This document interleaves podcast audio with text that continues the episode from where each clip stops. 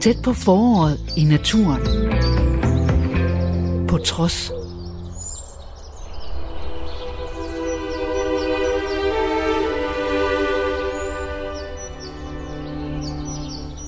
Vi er i april måned, midt i det danske forår. Corona eller ej, så pipler det frem med blomster og sartgrønne planter.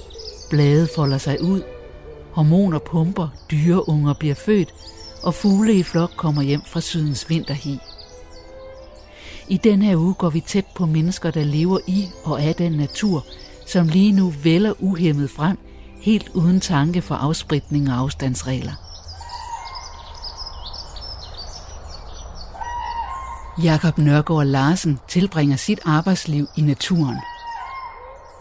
Her forsøger han blandt andet at genskabe naturlige levesteder for vilde dyr som harer, fasaner og agerhøns. Levesteder, der ellers er forsvundet til fordel for effektiv landbrugsproduktion. Hej, jeg hedder Jakob Nørgaard Larsen. Jeg er 36 år, og jeg er ansat som øh, natur- og vildforvalter på en ejendom, et gods i Østjylland, der hedder Julianlyst. Jeg har lige øh, sprunget op på min ATV'er, en firehjulet crosser, og er på vej op til min hønsegård. Vi kører.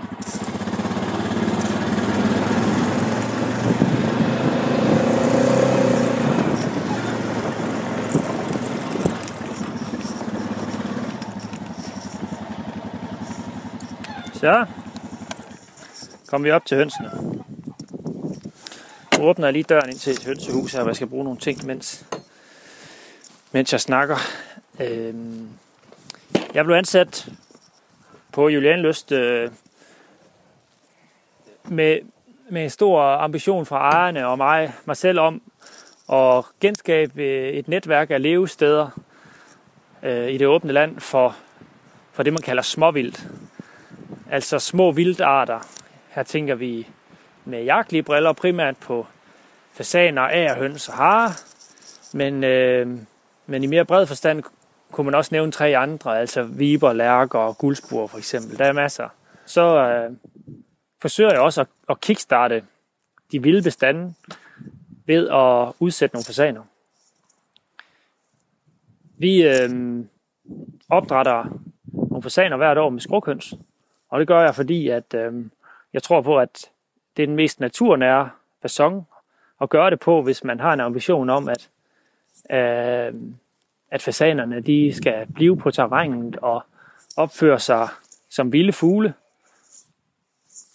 Og øh, det jeg skal lige nu, det er, at øh, jeg har 75 høns cirka, og de skal have nogle flere øh, redespande, sådan at de kan forhåbentlig blive rigtig godt skruk, som det hedder, og få lyst til at senere på sommeren og passe fasankyllinger. Så øh, lige nu øh, har jeg som sagt øh, åbnet en dør til et hønsehus, som jeg bruger til opbevaring og fundet lidt spanden frem her. Jeg finder lidt spåner frem. Nu smider jeg lidt sand ned i sådan nogle, nogle spande, som jeg gerne vil have hønsene til at hoppe op i og lægge æg og, og lægge sig til at ruge i. Så har jeg lige sådan et par spande med ned til et hønsehus hernede. Men om det er høns, domesticeret høns, eller er høns, eller fasaner, øhm, så har de nogenlunde den samme biologi øhm, i forhold til udrugning, æglægning, udrugning osv. De ligger jo et æg om dagen, sådan cirka. Det gør de også øh, her om foråret ude i det fri. Ærhønsene for eksempel. Og det ruer de på, øh, når de har lavet en rede fuld, cirka 15 æg, lad os sige det. Det bruger de 15 dage på. Så ruer de 25 døgn. Åbner jeg døren ind til et hønsehus her. Hej venner. Jeg lige prøve at gå ind. Der er der i hvert fald lag ind. Og så efter de her 40 døgn, altså 15 dage med æglægning og 25 døgns udrugning, så kommer der nogle forærhønsenes vedkommende lidt større end en humlebi størrelse øh, små kyllinger ud. Og som alle andre dyreunger i dyrerige, så skal de have noget, noget proteinrig føde fra starten af, og, og det skal ud i naturen bestå af insekter. Og der er sikkert mange, der har hørt om tilbagegang i insekter. Og det er i høj grad en af hovedårsagen til, at, at det går skidt, for det gør det, for de vilde bestande af for eksempel ærhøns, men også vilde bestande af fasaner. Jeg vil prøve at kigge til nogle af de her høns her. Jeg står simpelthen her inde i et hønsehus nu, hvor der foran mig er otte spande fyldt med en høne i hver. Hende der, hun er i hvert fald klar. Sådan her lyder de, når de, når de ligesom er... Jeg klør dem simpelthen i nakken lige nu. Ja, ja, au, der hakkede hun mig i fingeren. Sådan lyder de, når de ligesom mener, at jeg ikke skal tage deres æg. Jeg skal nok lade være med at tage dem. Fordi det, jeg gør, det er, at jeg lader jeg blive i troen om, at I er i gang med at udryge, udruge nogle kyllinger, og, og på et tidspunkt så erstatter jeg dem med fasankyllinger, og så passer de dem for mig i nogle små buer ude i marken. Og, øh, og det fungerer faktisk så fint, så fint. Man får nogle får opdrettet nogle fasaner med en rigtig fin grad af, af dyrevelfærd, efter min øh, overbevisning, som man får ud i naturen og, og ret øh, hurtigt øh, ligesom finder, finder, deres, øh, finder deres vej derude. De her øh, fugle, som vi har med at gøre, de øh, finder sig jo hele året rundt ude i markerne og skal, skal leve af det, der er derude om vinteren. Primært grønfoder og frøføde. Og øh, som sagt, for kyllingernes vedkommende, når de lige kigger ud af ægget, der kom sammen lige en sommerfugl. So, solen den skinner simpelthen så fint i dag, selvom det blæser. Men de her insekter, som, som kyllingerne, de, øh, som er så kritiske for, for kyllingerne, de første 14 dage udelukkende insektføde, og derefter går de gradvist over til, til lidt øh, småfrø.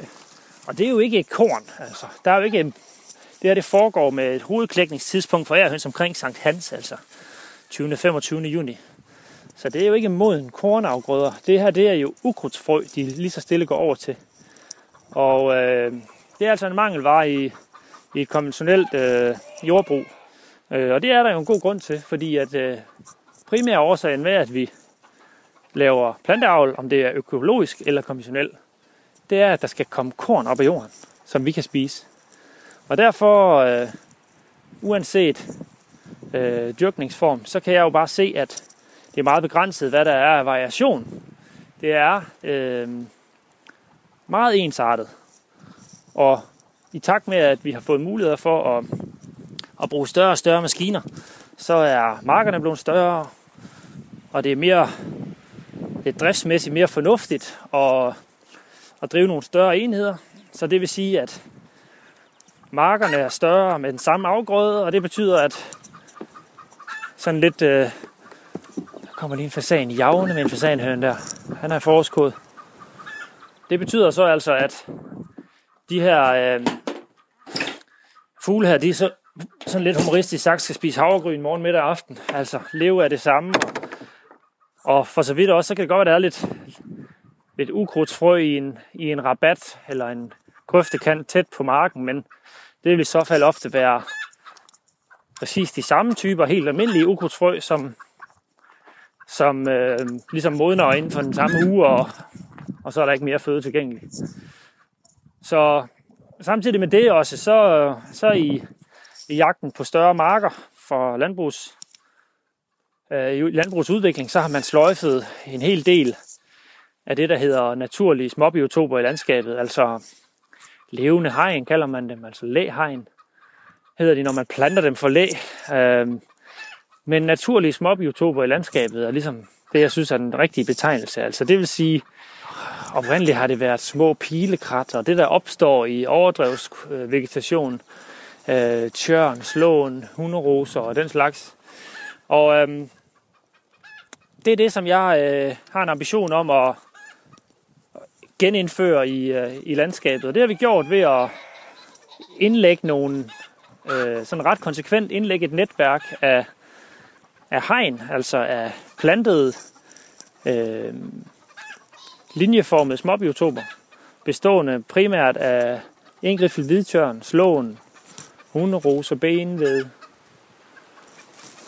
vildæble, lidt forskellige andre, og, og jeg kan se her efter ganske få år, at hyld og pil og meget andet øh, indvandrer af sig selv. Tæt på foråret i naturen, på trods. Så er vi kommet ud til Mosefolden, som jo bærer sit navn, sjovt nok, fordi det helt sikkert for mange år siden har været en mose. Og, og når det hedder en fold, har det sikkert været en mose, man drev sine kreaturer ud i. Det er, det er der ligesom også noget landskabeligt og, og noget logistik i forhold til, til ejendommen, der godt kunne, uh, kunne tyde på. Men uh, i dag er det jo så altså en, en uh, kornmark, hvor at jeg har et uh, natur- og vildtiltag tværs ned igennem, der er 10 meter bredt. Og jeg er gået ind i, jeg er i en lavning i landskabet, og, og hvor der som sagt er plantet pil, og jeg er på vej herud blevet lidt i tvivl faktisk, om det er tre eller fire. Jeg mener altså, at det er øh, gråpil, øretpil og femhandenpil, jeg har plantet her. Om der er en fjerde med, det kan jeg faktisk ikke lige huske. Men det har, øh, altså, vi har med nogle arter at gøre, der naturligt er tilknyttet sådan nogle fugtige øh, steder i landskabet, og det har også øh, etableret sig super fint her øh, siden 2016, hvor det er plantet. Og det jeg simpelthen vil have med, det er, at jeg har en almindelig rosensaks, og så har jeg en sårspand. Og så klipper jeg simpelthen bare øh, nogle stiklinger øh, af de her pil, som jeg så har tænkt mig at, at stikke i jorden øh, ved et øh, vådområde, som vi har lavet øh, stort set fra starten af, da jeg blev ansat øh, på en af de andre marker, som ofte var våd, men som man, man kæmpede med, og hvor jeg så øh, foreslog, om ikke vi ligesom i stedet for at, at kæmpe med, med det våde og med vandet, som man forsøgte at dræne væk hele tiden, om, om vi så ikke øh, skulle give det, øh, give naturen lidt plads lige netop der, og så lave et sted, hvor vi kunne ja, skabe nogle levesteder og også få nogle øh, jagtoplevelser på primært i form af noget andet træk, men også øh, på længere sigt øh, med andre vildarter, som der vil være tilknyttet øh, det skrub, som man kalder det, altså det vegetation, som der opstår omkring vandhul. Der er der lige en bi, der summer forbi her. Pilen er lige ved at, at blomstre nu her. Jeg bilder mig ind, det er et godt tidspunkt at klippe dem og stikke dem i jorden. Pil skulle jo være en af de, øh, hvis ikke den øh, vedplante, der er mest insektliv tilknyttet. Øhm, og derfor synes jeg jo, at det øh, giver rigtig god mening at, øh, at udbrede den her på ejendommen. Det er jo en, øh, en planteart, som de rådyr, som vi også godt kan lide at jage og spise, de også er helt vilde med. Og derfor har jeg været nødt til her i de første etableringsår at sætte et hegn op rundt om, rundt om den her plantning. Noget jeg også har gjort på de fleste andre plantninger, jeg har lavet. Øhm, og det har altså det har altså bare det resultat, at det etablerer sig rigtig hurtigt, og så kan jeg pille hegnet ned igen. Jeg klipper lidt flere piler, så vender jeg stærkt tilbage.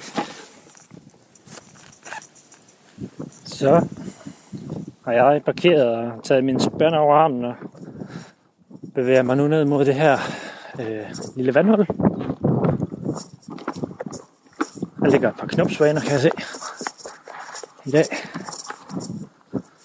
Det er vel noget, der minder om det er 20 gange 50 meter eller sådan noget. Det her vandhul er ikke voldsomt stort.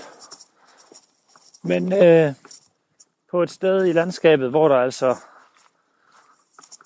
tidligere blev kørt lige igennem, og hvor vi nu har, har et permanent øh, vandspejl uden nogen til eller afløb ud over og drænvand. Så det er selvfølgelig øh, smadsfyldt med næring, men, men ikke desto mindre jo, øh, eller måske endda så meget desto bedre, fyldt med liv. Og så blandt andet altså også et par knopsvaner, der ser ud til at blive lidt sure på, at jeg kommer her. Farvel med jer.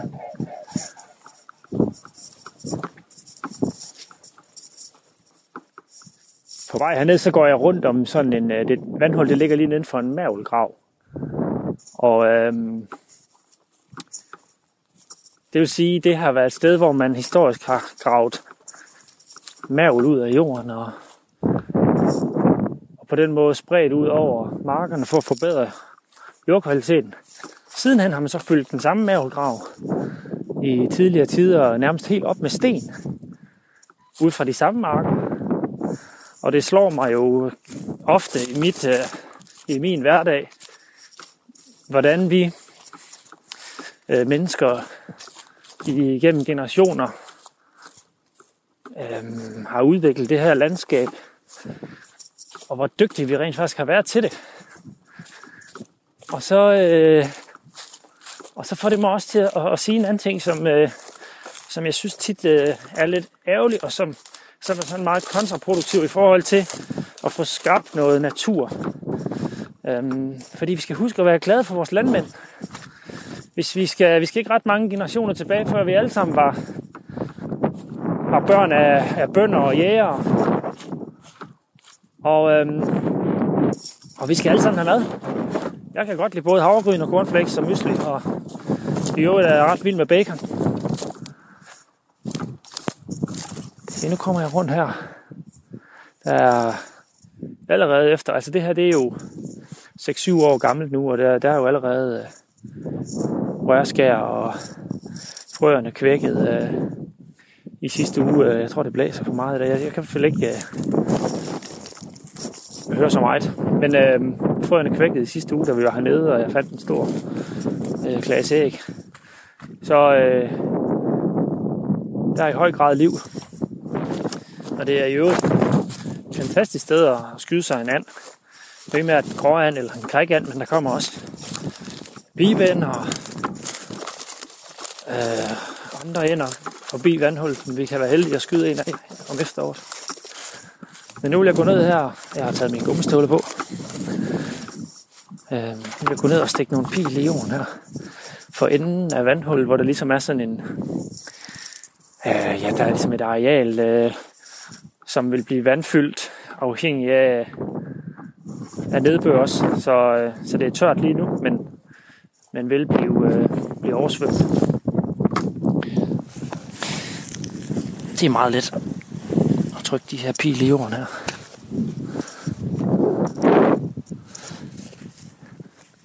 Det her øh, lille vådområde her, det er noget, vi bare har lavet jo på eget initiativ, og vi, øh, vi lod det sådan set bare ske. Og øh, det gik sådan set så godt, at, øh, at vandet det, øh, det også steg øh, noget øh, højere og blev noget mere omfattende.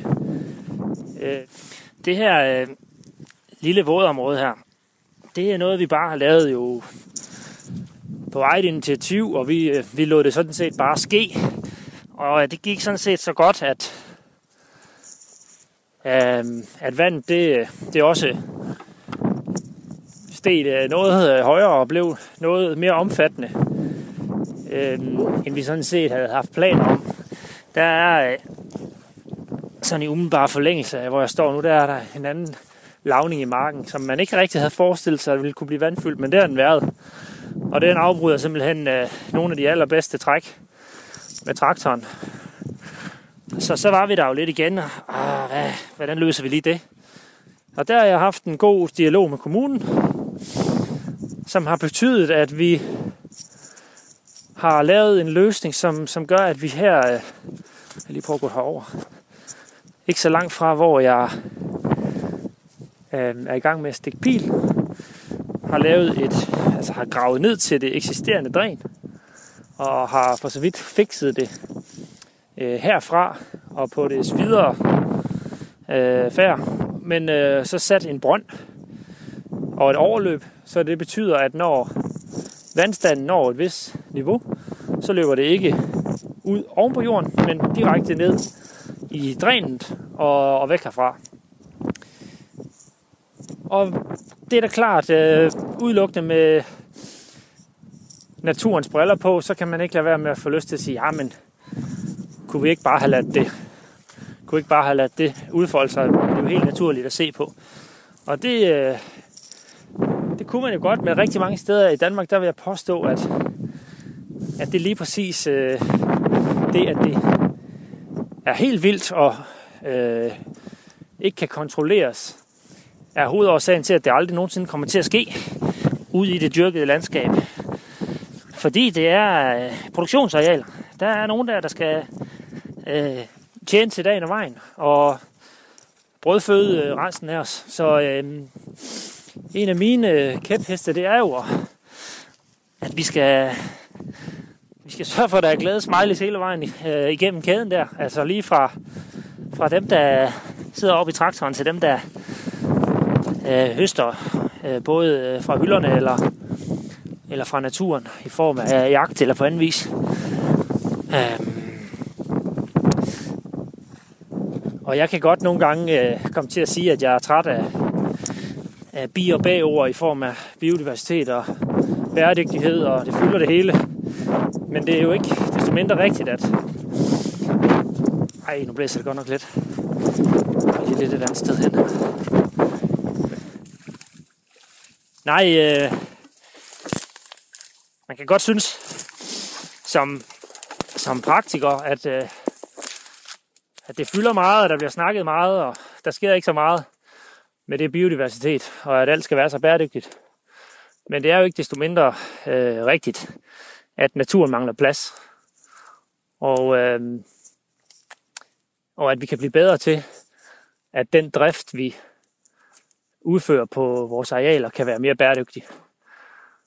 Og jeg synes jo egentlig, jeg kan jo sagtens passe mit arbejde i de her dage, hvor at landet er lukket ned på, på grund af noget så naturligt som et øh, udbrud af, af sygdomme, som vel ret beset kan, kan tilskrives, at vi øh, kommer hinanden øh, måske lidt rigeligt nær hertil, og at vi er mange. Øh, det er i hvert fald med til at gøre, at det spredes med lynens tast. Øh, men noget af det, jeg, jeg ofte øh, synes, jeg øh, tænker på, det er, at det der med at disponere plads til natur, det, det, kan vi politisk, det kan vi løse politisk. Det kan vi finde ud af at gøre. Men hvad vi gør med det, vi så disponerer til natur, det kan vi imod væk blive bedre til. Ligeså vel som vi kan blive bedre til, øh, hvordan vi dyrker vores marker, sådan at det er mest naturnært og mest klimavenligt. Og det er i bund og grund øh, hovedet på sømmen af, hvad jeg interesserer mig for. Hvordan gør vi det her bæredygtigt, og hvordan gør vi det, så vi øh, fastholder, forbedrer og nyetablerer øh, levesteder hele tiden i, øh, ja, i, i det dyrkede land og i skovene og ja, i det hele taget i vores landskab. Og hvordan får vi, øh, får vi det til at ske? Hvordan får vi gjort det, så vi alle sammen øh, er enige om, at det er det, vi vil? Fordi det er ikke, øh, det er ikke tilstand lige nu. Altså, øh, i dag er der, jeg tror, det er 11.000 landbrug i Danmark. For 50 år siden, hvor der i øvrigt var mængder af vildt ude i markerne, øh, i sammenligning med nu, ah, måske 70 år siden, men i 40'erne og 50'erne, hvor man begyndte at registrere jægernes vildudbytte, øh, der blev der skudt øh, i rundt tal 400.000 ærehøns, øh, harer og fasaner øh, om året. Og, øh, og dengang var det altså vildt, der, der bare var til stede ude i øh, landskabet. Og dengang var der rigtig mange landbrug. Dengang var der rigtig mange små marker. Øh, der har sågar været politik, der definerede, at man skulle køre småmarksdrift, flermarksdrift. Og det har været et Eldorado at være, øh, ja, være småvildt. Det har været fyldt med insekter. Jeg tror, jeg kommer derind. Nej, det er vist bare en tårnfalk. Lige se en falk, der kommer flyvende, der hænger helt stille i luften nu. Jeg tror, jeg vil øh, gøre min pileplantning færdig her, og så træske tilbage til min bil og, og sige øh, på gensyn i morgen tidlig. Og jeg har planer om at, at tage jer med til, til Stor du lytter til tæt på foråret i naturen på trods. I dag med natur- og vildtforvalter på Juliane Løst Gods, Jakob Nørgaard Larsen. Det er fredag den 17. april. Og klokken er 10 minutter i 6 om morgenen. Jeg har kørt til Stor Jylland, fordi jeg har aftalt at mødes med min medhjælper Jesper klokken 7. Og så vil jeg lige benytte chancen til at, at køre herud lidt i god tid. Uh, der håbede jeg, at man kunne høre, hvad der kom der. Der kommer simpelthen lige to træner flyvende her nu. Jeg er lige kravlet op i et, et tårn, hvor jeg sidder og kigger ud over et kær. Jeg kan lige have placeret mit sæde her. Der er rim i græsset, og, og moskonen brygger, altså der hænger en dis ud over den her, den her eng, som det jo er. Og øh,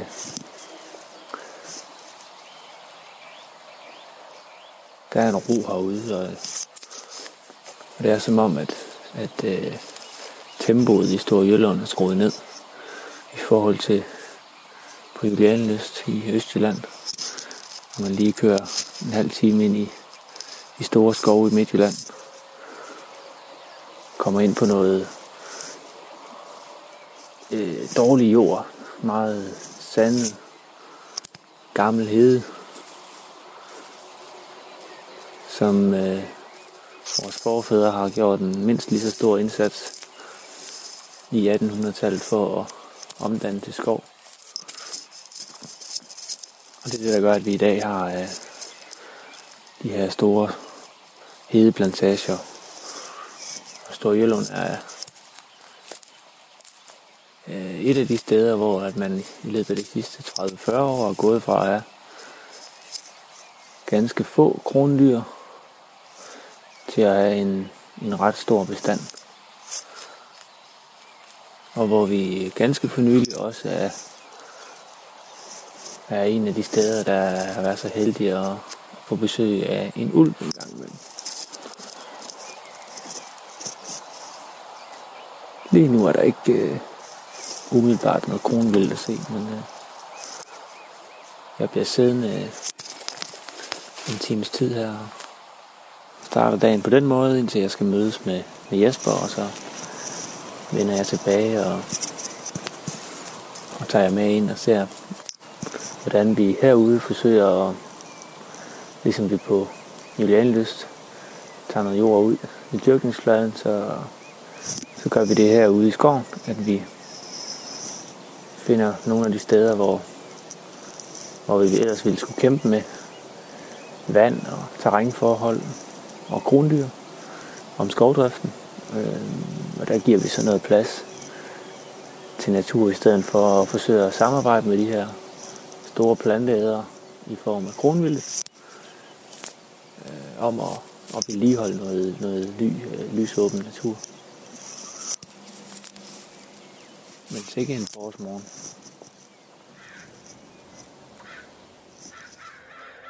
Så har jeg kørt hen til et område i Større Jylland, som vi kalder Krondammen. Og øh, kan se, at øh, min medhjælper Jesper kommer kørende.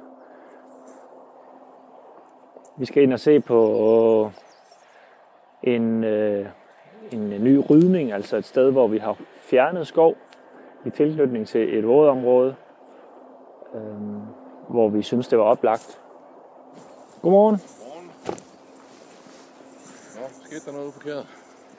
Og det var begrænset i dag. Der var øh, et par træner, og jeg så en enkelt buk, men øh, ikke noget kronvildt. Nå. Men jeg kan se, at gæstene de ligger der her i Krondammen. Så vi må se, om vi kan snige os ind i området, uden at forstyrre dem alt for meget. Vi bevæger os ind, øh, lidt ind i området nu her, lige forbi den her dam, hvor vi har et par ynglende grågæs. Og det er ret sjovt, hvordan er, at sådan et, et grågåsepar, der øh, i jagtsæsonen, når vi gerne vil forsøge at nedlægge dem, er ufattelig sky øh, og flygter. Øh, hvordan de øh, tilsvarende her i, i ynglesæsonen kan gå komplet i flyverskjul, fordi de ikke vil afsløre, hvor de har deres redde. Nu er de simpelthen væk. Vi, vi kan slet ikke se, hvor de er. De ligger fladt trykket ned i, i græsset et eller andet sted omkring dammen her, men, men grågæs er jo også en art, ligesom krondyrene, som der er gået meget frem i de seneste år. Øhm, men i vores afdeling er det jo krondyrene, der er specielt er interessante herude i Storjylland, og, og det vi har gjort her, hvor vi står nu, er som sagt at, at fjerne øh, skovdækket på et areal med dårlig jord, ekstra dårlig skovjord. Det vil sige, det er modsætning til Østjylland og det næringsrige vandhul, som vi for eksempel stod ved i går, så er det her næringsfattigt, og det vil sige, at tingene går langsomt herude. Og der er mulighed for, at det er noget, noget helt andet, og knap så almindeligt øh, naturindhold, der kan, der kan opstå herude, hvis man, hvis man giver, det, giver det plads og giver det tid. Det ser da meget spændende ud, det her Jesper. Det gør det. Det ser rigtig fint ud. Og meget naturligt var. Altså, der går ikke lang tid før, at øh, det øh, ligesom ligner noget, der altid har været her. Der er en dygtig skovfoder, og en, også en, det er også en maskinfører, ikke, der, der har øje for, hvordan han skal plukke det ud, sådan at det fedt. Det er super fedt. Vi håber jo på, at, at de her store planteæder, vi har herude, øh, i form af grunddyrene, de hjælper os med at holde det her areal åbent nu. Vi vil gerne, at de øh, opfører sig naturligt, og det, det gør de, øh, synes vi, herude i, i vid udstrækning, hvis vi giver dem først og fremmest fred og ro, og mulighed for naturlige fødeemner. Og sidst men ikke mindst mulighed for at formere sig i ro og fred også. Og det, øh, det er jo vel i bund og grund ikke så meget anderledes, end, end hvad vi andre vi godt kunne tænke os af indhold i livet. Og så tror vi på, at det er utrolig vigtigt, at man ikke, øh, ligesom for os selv også, øh, at man ikke lever af junk food. Så vi, øh, vi vil gerne, at de øh, skal leve af naturlige fødeemner. Og igen, ligesom lidt tilsvarende som os mennesker, så, så tror vi også på, at det er sociale væsener. Så, så, vi, så vi håber på, at vi kan skabe øh, en tilstand, øh, hvor at de her dyr, de øh, hjælper hinanden med at, at få nogle gode vaner med, hvor de kan opholde sig i fred og ro, og, og på den måde, øh, som sagt, øh, holde, holde øh, planterne lidt tilbage, og sørge for, at der kommer noget lys ned, som sikrer, at øh, det ikke bliver til skov, og at der bliver ved med at komme øh, en rig øh, vegetation herinde, som så skaber det, der mangler øh, i skoven, nemlig variation. Og sidst men ikke mindst, så, øh, så gør det jo, at vi, øh, at vi har en skov, der, der er ret mange krondyr i. Og det har vi da bestemt også planer om at udnytte rent jagtligt. Øh, det gør vi på et par jagter øh, hvert efterår, hvor vi så øh, ret øh,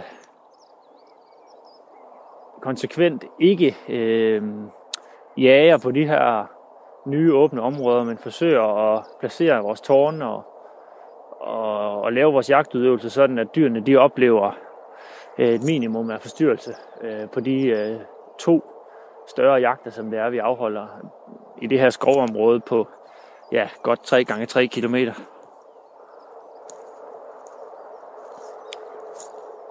Nu kan man lige høre en, en skovningsmaskine. Det kan godt være, at vi lige skulle gå ud og se, hvad han har gang i. Jeg griber lige chancen. Vi, øh, vi hørte lige øh, en skovningsmaskine, der startede i nærheden, så vi er lige gået ind og, og se, hvad han foretager sig. Det er Nils, som, øh, som kører på en maskine, der kaldes en fælde udkører. Det vil sige, det sidder simpelthen en motorsav for enden af en kranarm, så han kan gribe fat om træerne, øh, fælde dem og lægge dem op øh, på sin vogn i en arbejdsgang og køre dem ud i en stak. Han er ved at lave en, endnu en udvidelse af sådan et øh, lysåbent område her. Umiddelbart øh, i tilknytning til en, øh, en rest af noget gammel højmose, som vi faktisk har et projekt senere på året øh, i samarbejde med Silkeborg Kommune om at, at, at, at rydde og vedligeholde den der rest af, af højmosen. Men det, er jo, det får mig jo lige til at sige, at det, det er jo en kæmpe gevinst for os, at vi har de her moderne skovningsmaskiner til rådighed. Og i bund og grund er det jo også øh, kombinationen af produktionsskov og øhm, lysåben natur, som jeg, jeg synes er interessant, fordi øh, jeg synes, vi løser flere opgaver øh, med, med vores øh, forvaltning herude. Vi får lavet en masse gode, bæredygtige byggematerialer, og så får vi forhåbentlig også forbedret øh, vilkårene for natur og vildt samtidig. Vi er ved at have gået rundt i det her lille område her. Der er vel en to-tre øh, fodboldbaner. Og været over ved maskinen og øh, er nu på vej tilbage til bilen. Og, og er egentlig vældig tilfreds med det, vi ser. Det er ligesom det arbejdsopgaven, den består i at, at være ude og se, om det vi tidligere har, har vist ud sammen med skovfoden, altså spraymale på træer og lidt på jorden, hvor, hvor vi gerne vil have, have ryddet noget. Det, det er også blevet, som vi, som vi gerne vil have det, og det, det synes jeg, det er. Så det er jo gammel hede, som jeg fortalte om, vi står på. Øh, det vil sige, der har været, der har været lyng overalt. Og der er stadigvæk pletter af lyng, øh, som der har været ind imellem træerne. Og de er ty- tydeligt øh, uh, bit af kronvild, som virkelig ynder lyng, som ja, øh, en, en, en vigtig føderessource, specielt om vinteren. Og det er da en af de øh, planter, som vi håber på, der, der får det bedre ved, at vi har givet noget plads her. Og i øvrigt så er det det der med, at vi kører med de store maskiner, det er jo, det er jo nærmest det, der kommer tættest på, øh, at der lige er kommet en, en Vicent eller en, øh, en anden stor planteæder forbi og har rodet lidt i jorden og trampet lidt. Og der, hvor der er nogle store mudrede hjulspor og noget, det er faktisk der, vi, vi ofte efter nogle år ser, at der ja, sker noget interessant. Øh, fordi det simpelthen igen giver noget variation, som giver mulighed for noget andet liv, end det, der, end det, der kan være på de andre tørre flader. Så hvad siger du, Jesper? Skal vi ikke øh, afbryde for nu, og så gå finde ud til bilen og se, om, jeg, om der er mere kaffe i min termokop?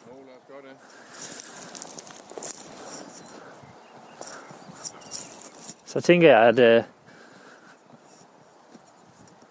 vi skal hjem og se, om, øh, om Anton og jeg, vi kan regulere os en krave her senere på formiddagen. Tæt på foråret i naturen, på trods. Så er vi hjemme på Julianlyst igen. Og jeg traver ud over en, en øh, vedmark med en udstoppet lokkekrav og tre æg i hænderne. Og cirka 150 meter fra mig kan jeg lige skimte en øh, camouflageklædt person. Det er min, min anden medhjælper, Anton, som øh, har fået konstateret, at der på den her mark øh, er et par kraver, der ser ud til at have tænkt sig at vil bygge rede i naboskoven her. Og øh, jeg slår lige hul på ægget her. Sådan der. Jeg fortalte jo i, i går op med min høns om, øh, om min elskede ærhøns og om de vilde fugle i det hele taget, om de udfordringer, de møder. Og på den her mark, som er på cirka 50 hektar, der, der mener vi at have to eller tre, der er to forskellige afgrøder. Der er to eller tre par ærhøns på nuværende tidspunkt her i foråret, og om en måneds tid så vi lige til at ruge på en rede, og med lidt held, så der, bliver der et par vilde kul ud af det, der klækker med de her godt humlebi størrelse store kyllinger. Og når de så skal ud i jagt på insekter i den frie natur, så er de altså ekstremt udsat for at blive et af flyvende rovdyr. Og der er den almindelige gråkrave øh, særlig dygtig. Og det er en art, som vi har mulighed for at, at regulere her frem til 1. maj. Så det er vi i gang med at forsøge nu. Og nu vil jeg gå op til vores køretøj og køre hen og, og lægge mig tilsvarende afstand Og så øh, vil vi kalde lidt og håbe på, at den ene af kravene i part øh, dukker op i forsøg på at jage den her artsfælde ud af deres territorie. Og jeg har fået mig selv placeret øh, tilsvarende cirka 150 meter fra den her udstoppede lokkekrav. Og jeg lader lige min, min riffel. Det her er jo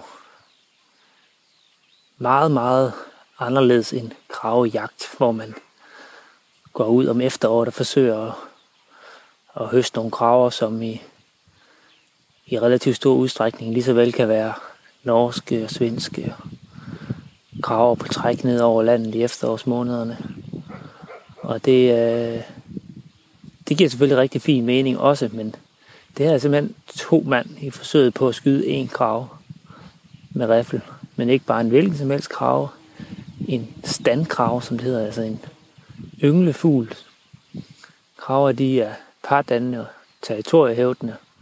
Patruljerer en 30-40 hektar stort territorie afhængig af tætheden af kraver, men de er ekstremt kloge og ekstremt dygtige til at aflæse landskabet. Og det her ensartet landskab, vi har til, vi tilbyder vores vildt, det, det, det er ligesom meget let at overskue for kravene. Og ser de en ærhøne, eller en fasanhøne, eller en vib, jamen så ved de godt, at øh, hvad klokken den er slået. Og så kommer de tilbage flere gange om dagen. Og de mobber de her kære ynglefugle fra redden og tager deres æg og senere deres fugleunger og tager har killingerne og derfor er målrettet, målrettet regulering af standkraver om foråret øh, en opgave, som vi prioriterer. Og der skal altså helst inden for under en halv time øh, ske noget. Ellers så øh, forsøger vi et andet sted.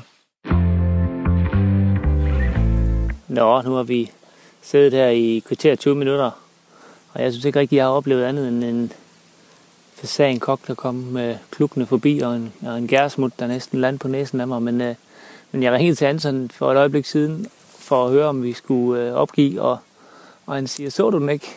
Og det viser sig så, at allerede inden jeg kom ordentligt på plads, der, der kommer den her krav så lavt ned over lokkefuglen, og tilsvarende lavt lige op over hovedet på ham, øh, mens han kalder. Og øh, han skulle bare have haft en havlbøs, øh, så kunne han have skudt den, mens den fløj, men, øh, men nu var vi altså rykket ud med riflen. De plejer at være ekstremt overvågne, og, og i stedet for og, og skyde dem med, med havl, har jeg før haft succes med her om foråret, og lade dem lande ude omkring en lokkefugl øh, på marken, og så, og så skyde dem enkeltvis med en riffel. Men øh, nu tror jeg, jeg vil, vil aflade her, og så køre hjem med til frokost. Noget af det, jeg havde, havde tænkt, at vi også skulle i den her uge, det var noget haretælling og det foregår om aftenen fra bil, hvor vi lyser ud over markerne og ser, hvad der er af liv, og altså tæller de her harer. Så, øh, så det er muligt, at, at vi skal ud og prøve det senere.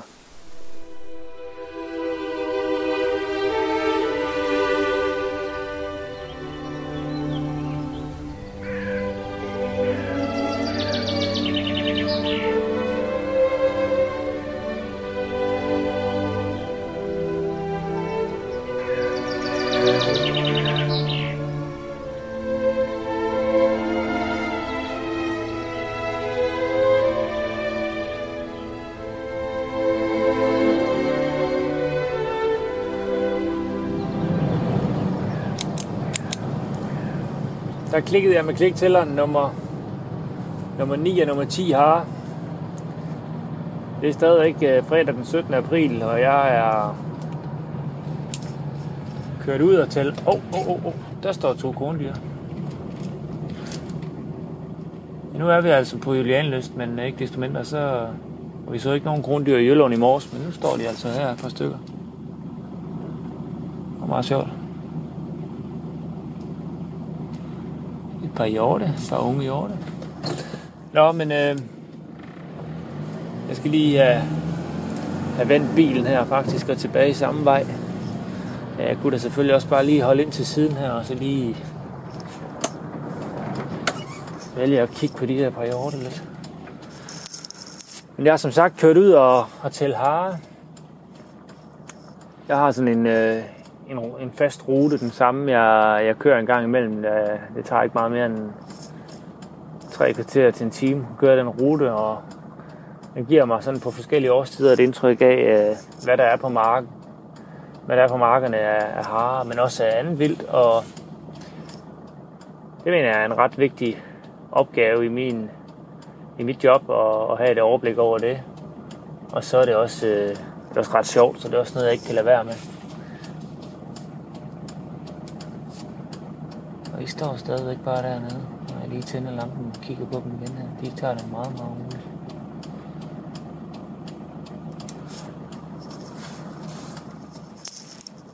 Men sådan i et lidt større perspektiv, så, øh, så synes jeg egentlig også, det er interessant, øh, hvordan tilstanden den er, i, hvordan det står til øh, for naturen og for det naturlige og for os alle sammen. Og der er jeg egentlig optimistisk. Jeg tror, at øh, jeg tror, vi går en grønnere fremtid møde. Jeg tror, det, vi, vi kommer til at, at få noget renere luft og noget renere vand og en rigere natur og, og dermed også noget mere vildt i naturen, som vi så blandt andet kan, kan høste, øh, efter min mening, den mest øh, bæredygtige og naturlige kødressource øh, fra. Og, øh, og det er der alt muligt god grund til at gøre. Og altså, det der med at gå på jagt, og det at jeg går på jagt, det har altid, øh, siden jeg blev gammel nok til at tage et jagttegn og blev inspireret til at gå på jagt, har det altid været naturligt for mig har altid føles helt naturligt. Jeg har fisket og altid været fascineret af naturen og, og af livet. Øhm, men nu kommer der også noget, noget, nu er der breaking news, øh, en sen aftentime, øh, fredag aften klokken næsten 23. Man tror, at, at livet det slutter med døden, men altså, som jæger, så ved man jo, at og som en, der faktisk mere i alt færdes meget i naturen, eller jeg skulle måske sige tæt på naturen, og føler, man er en del af naturen, øh, så ved man, at det er omvendt. Øh, liv, det starter med døden. Om det er store døde træer, der skaber liv for svampe og insekter, eller om det er en kyllinger, der skal bruge nogle insekter, eller om det er os, der skal øh, opretholde livet på bekostning af andre, så, øh, så starter livet med døden. Og det synes jeg er en sund erkendelse. Og, øh, og en meget naturlig en for mig. Og det føles meget naturligt for mig at tage ansvar for noget af det føde, som jeg øh, selv sætter til livs. Og jeg vil jo faktisk påstå, at, øh, at det syn på naturen og på dyrene, det, øh, det er sådan, jeg også gerne selv vil betragtes. Altså det er... Øh, det der i, min, øh, i mit natursyn øh, en meget dyrevenlig tilgang faktisk at have. Og så skal jeg selvfølgelig stå på mål for at sikre, at når jeg tager et liv, så gør jeg det ordentligt. Jeg er uddannet til at, at gøre det forsvarligt.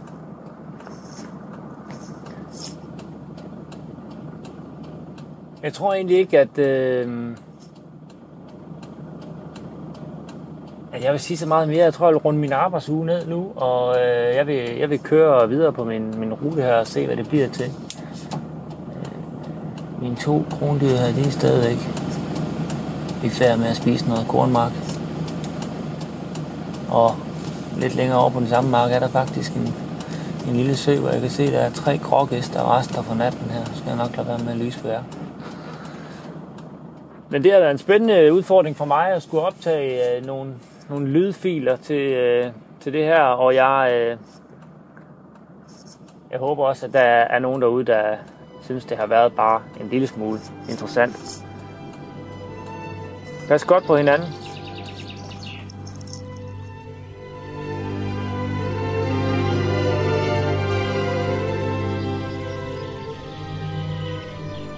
Du har lyttet til tæt på foråret i naturen, på trods. I dag med natur- og vildtforvalter Jakob Nørgaard Larsen. Udsendelsen er tilrettelagt af mig, Christine Sølling Møller.